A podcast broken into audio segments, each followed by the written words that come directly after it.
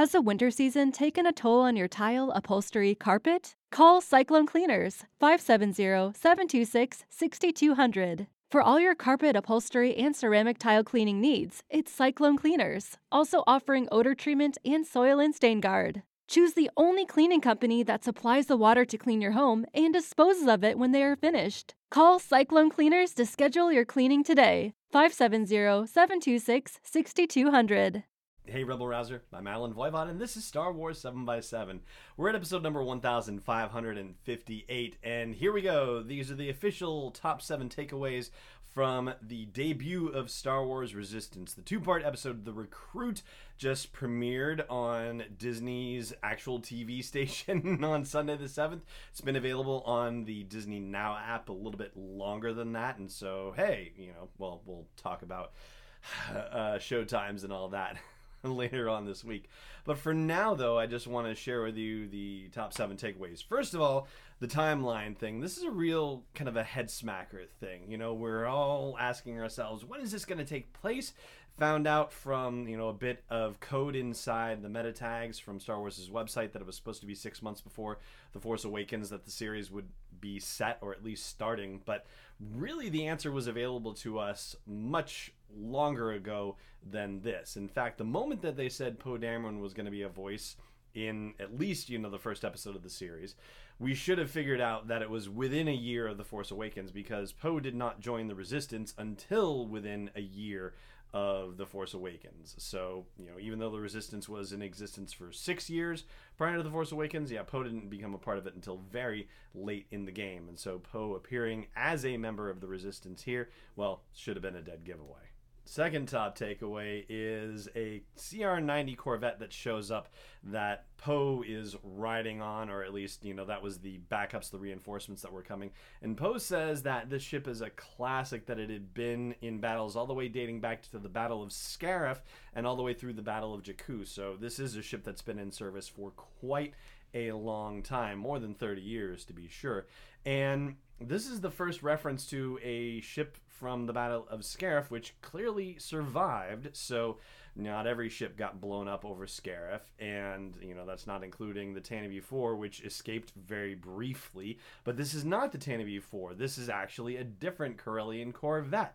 So that I thought was a neat little touch in tying this back not only to you know the original trilogy, but also touching on the expanded universe stuff with the Battle of Jakku, which of course appeared in Aftermath. Now, the third top takeaway is probably the biggest surprise of the show so far, which is that we're told by Poe Dameron that the First Order has a presence in wild space, not the unknown regions, in wild space. And those are in two entirely separate parts of the galaxy.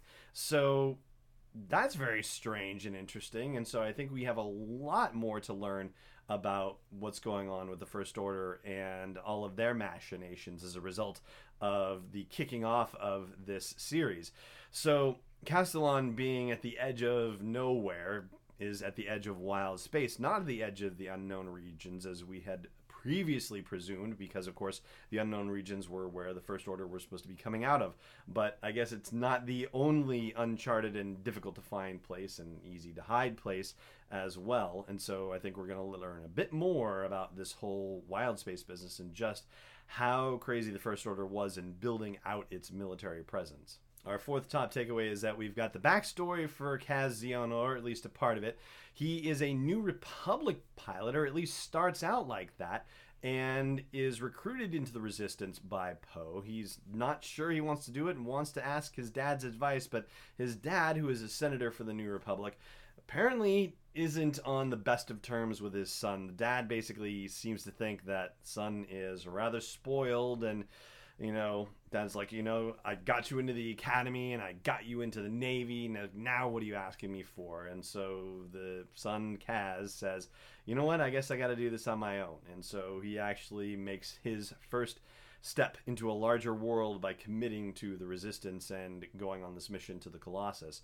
Your fifth top takeaway, though, is the fact that if this kid is going to be a spy, I mean, on the one hand, he's done the absolute worst thing, which is completely call attention to himself through the plot of the first two episodes of Star Wars Resistance. On the other hand, it's so crazy it might actually just work because nobody is going to suspect this kid of being a spy for the Resistance based on what a complete clusterfest he made of his first couple of days on the Colossus. Now, as for a sixth and seventh top takeaway, well, those ones are more meta things. Our sixth top takeaway is that there are a lot of familiar voices in this show, not just the ones that you knew about. For example, Anthony Daniels makes his triumphant return to another Star Wars property. You get to hear his voice over a loudspeaker system as C3PO.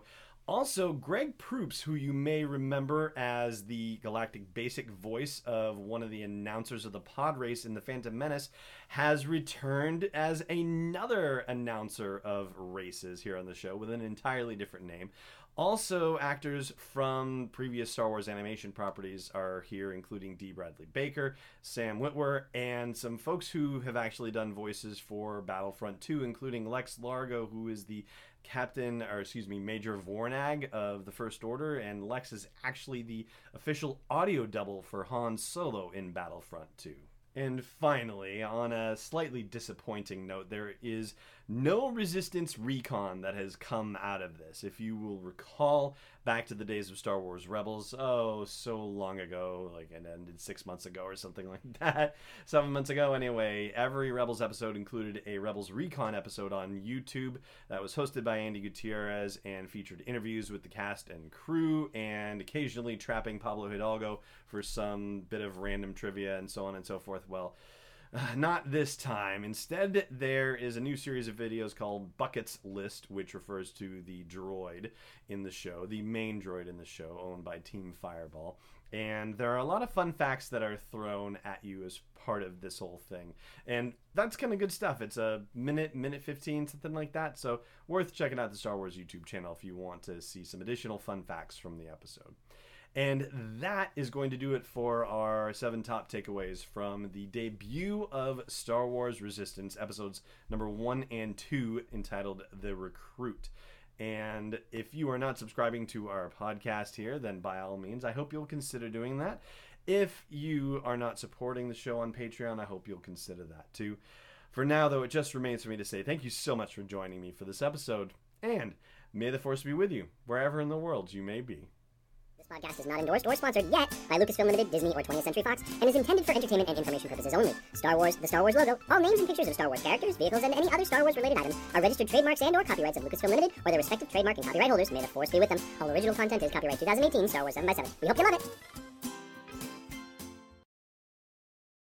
If you own a vehicle with less than 200,000 miles and have an auto warranty about to expire or no warranty coverage at all, listen up. CarShield has a low-cost month-to-month vehicle protection plan that covers more parts than ever. Visit carshield.com/audio to find out how you could pay almost nothing for covered auto repairs. Drivers who activate this vehicle protection today will also receive free roadside assistance, free towing, and car rental options at no additional cost. Get your free quote today at carshield.com/audio. That's carshield.com/audio.